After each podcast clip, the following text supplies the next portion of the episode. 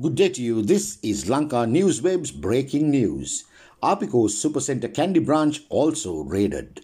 The Sri Lanka police have just raided the Arpico Supercenter branch in Kandy for blatantly violating the country's COVID 19 guidelines and quarantine laws. The branch, which is currently under the overall supervision of Chairman Sena Yaddehige's nephew Indunil Baddevithana, has been permitting selected customers into the supercenter to freely make their individual purchases. The management of Arpico supercenters have been continuing this practice despite its branches in Kurunegala and Negombo also being raided for violating and flouting the same laws.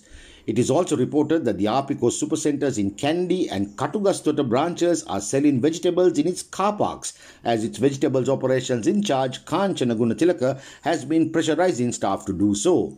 Meanwhile, the management of Richard Pieris Distributors that runs the Arpico supercenters in a memo issued to its staff have gone on to threaten them, saying that if any employee is found to be COVID-19 positive, they would be penalized financially.